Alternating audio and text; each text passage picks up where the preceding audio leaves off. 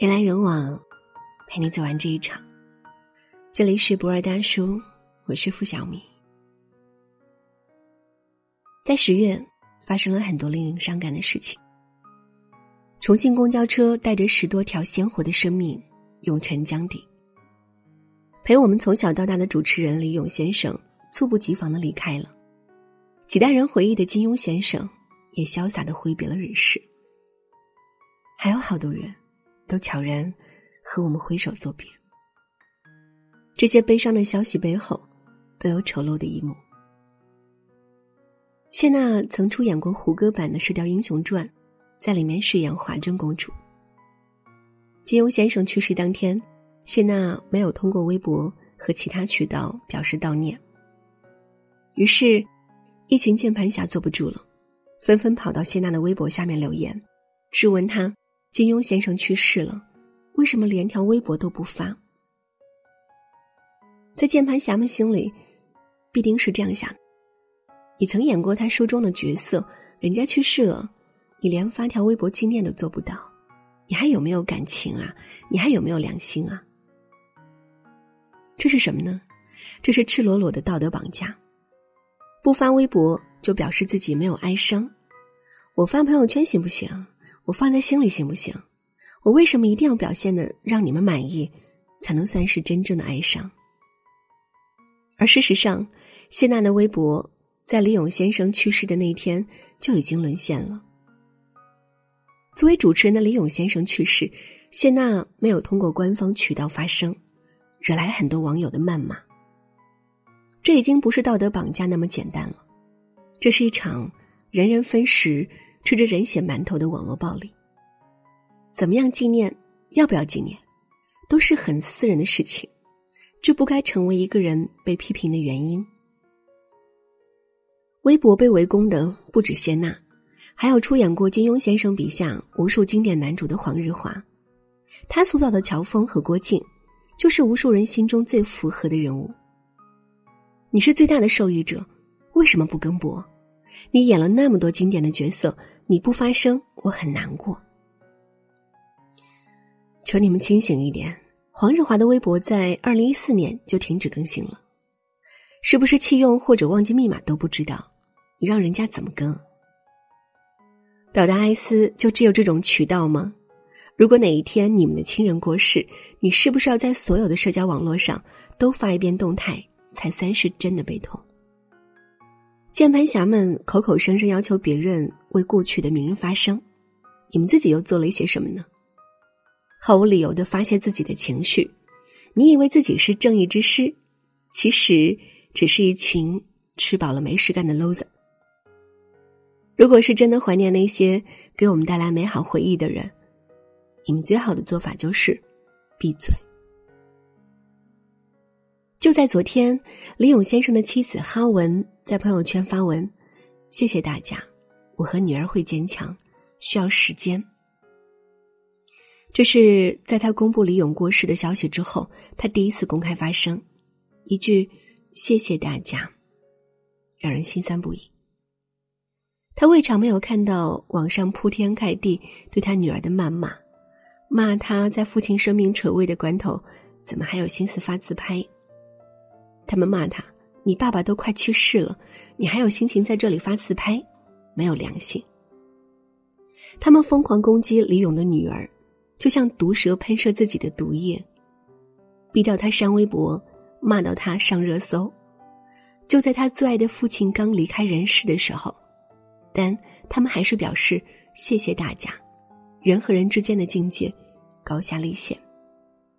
更别提那些利用李咏的过世疯狂营销的人，有人趁机科普养生知识，有人开始推销保健品，更有精于业务的买保险的人借此推销起自己的保险。仿佛李咏的离世就是因为没有使用他们的产品。这些丑恶的嘴脸，他们当然知道不是这样的，只是这人血馒头吃起来毫不费力，甚至还能给自己带来利益。唯一感到幸运的是，在李咏先生生命最后的时刻，没有见识到如此的丑陋。他是带着感谢安然离世的，至少这让真正在怀念他的人心中有了一丝慰藉。同样被全网攻击的还有重庆公交车坠江事件中的女司机。在监控视频中没有爆出的时候，那些不明真相的人凭借车子摆放的位置就一口咬定女司机是逆行，他们把所有的矛盾都指向了开小轿车的女司机。在他们眼中，女的开车肯定不如男的，出了事一定是女司机技术不精，害了十几条人命。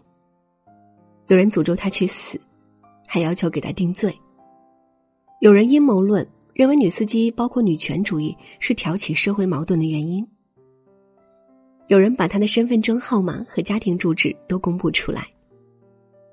没人在乎事实的真相是什么，反正骂就对了，谁让你是个女司机呢？后来事故澄清，女司机并没有逆行，她也是受害者。但这个结果似乎没有让那些人满意，他们还是疯狂攻击女司机和女性群体。他们捏造了一场子虚乌有的冤案，给这名女司机扣上了杀人犯的罪名，完成了一场自己的自嗨。至于结果，他们是不会在意的。对这件事是如此，换成别的事也是如此。这个世界上有一种人，他不杀人，但他的手上却沾满了很多人的血。一桩桩惨案还不够吗？德阳35岁的安医生被男孩冒犯，明明他才是受害者，但是因为安医生的丈夫揍了男孩，安医生被网络暴力逼到自杀。女孩邓某因爸爸欠巨额债务，她在微博留下了遗书自杀，被救了过来。可是她却遭到键盘侠围攻，都骂她是假死。之后她再次自杀，这次他们一家三口没有再醒过来。他们的死没有凶手，但个个都是帮凶。为官者之恶在于不知自己的恶可以杀人。自从网络时代兴起以来，在网上涌出的一群人，他们不断展现自己的优越性，不断在网上发泄情绪，网络成了他们倾倒垃圾的地方。这群人是恶毒的聪明人。何谓恶毒的聪明人？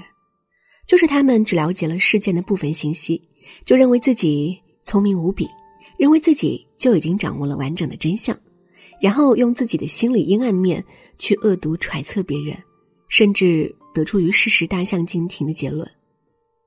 他们一次展现自己的优越性，别人都是傻逼，只有自己是聪明人，而且他们只相信自己是对的，对于自己的智商有迷一般的自信。其实他们对事实的真相也不感兴趣，他们只管自己发泄了对现实的不满，只管自己爽了就行，哪管别人的死活。自从开公众号以来，我差不多每天都要遭遇网络上的谩骂。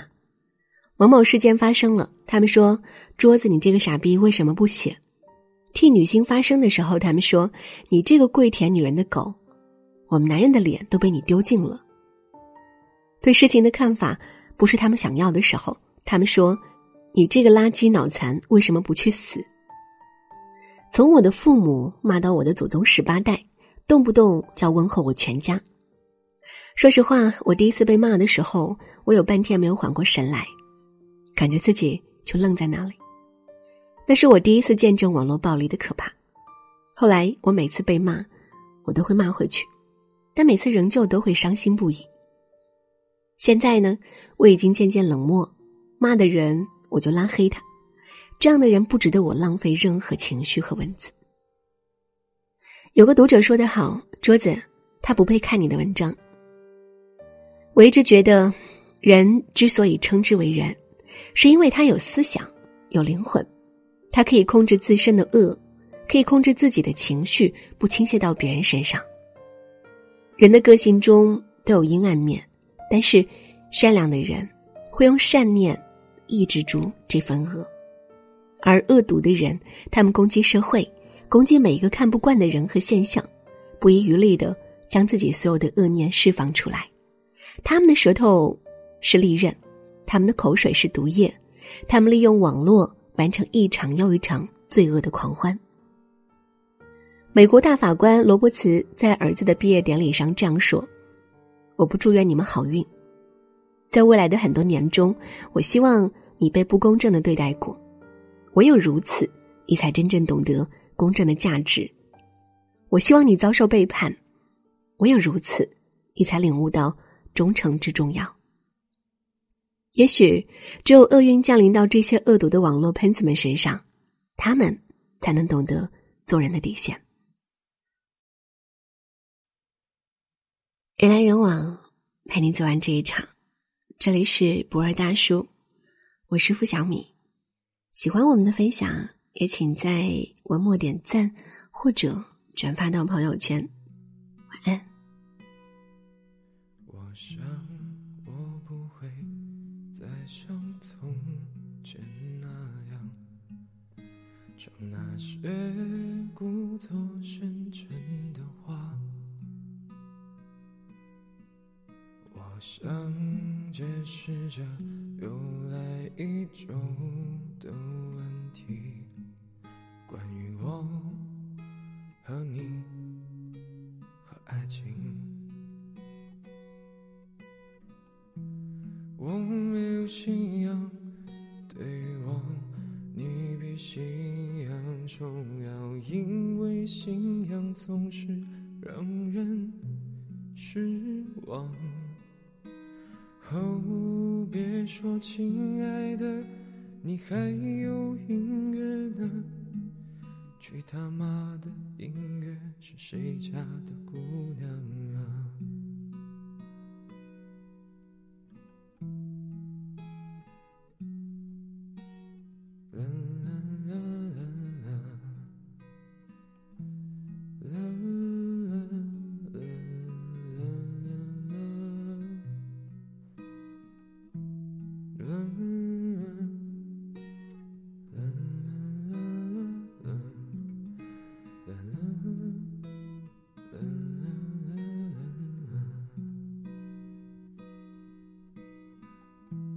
秋天了，冬天了，春天了，又夏天了，一年过去，积攒的生活够不够多？10年了，20年了，50年了，又80年了，这样的一生够不够用？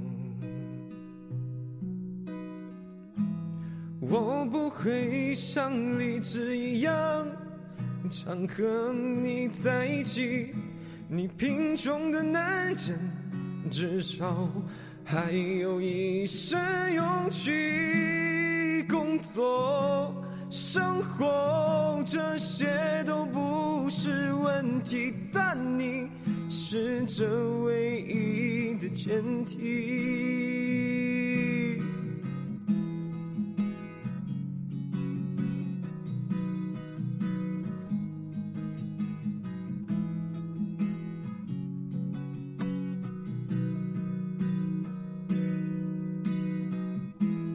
秋天了，冬天了，春天了，又夏天了，一年过去，积攒的生活够不够多？10年了，20年了，50年了，又80年了，这样的一生够不够用？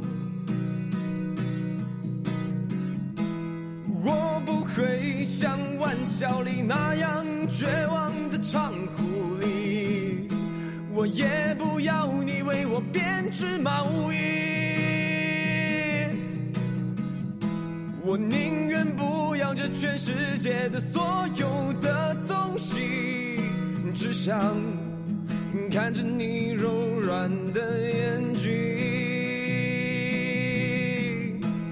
我不会像玩笑里那样绝望的唱狐狸，我也不要你为我编织毛衣。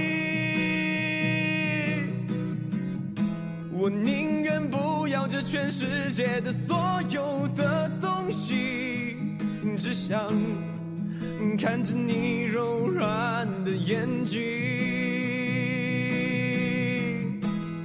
我不会像理智一样想和你在一起，你贫穷的男人至少还有一身勇气。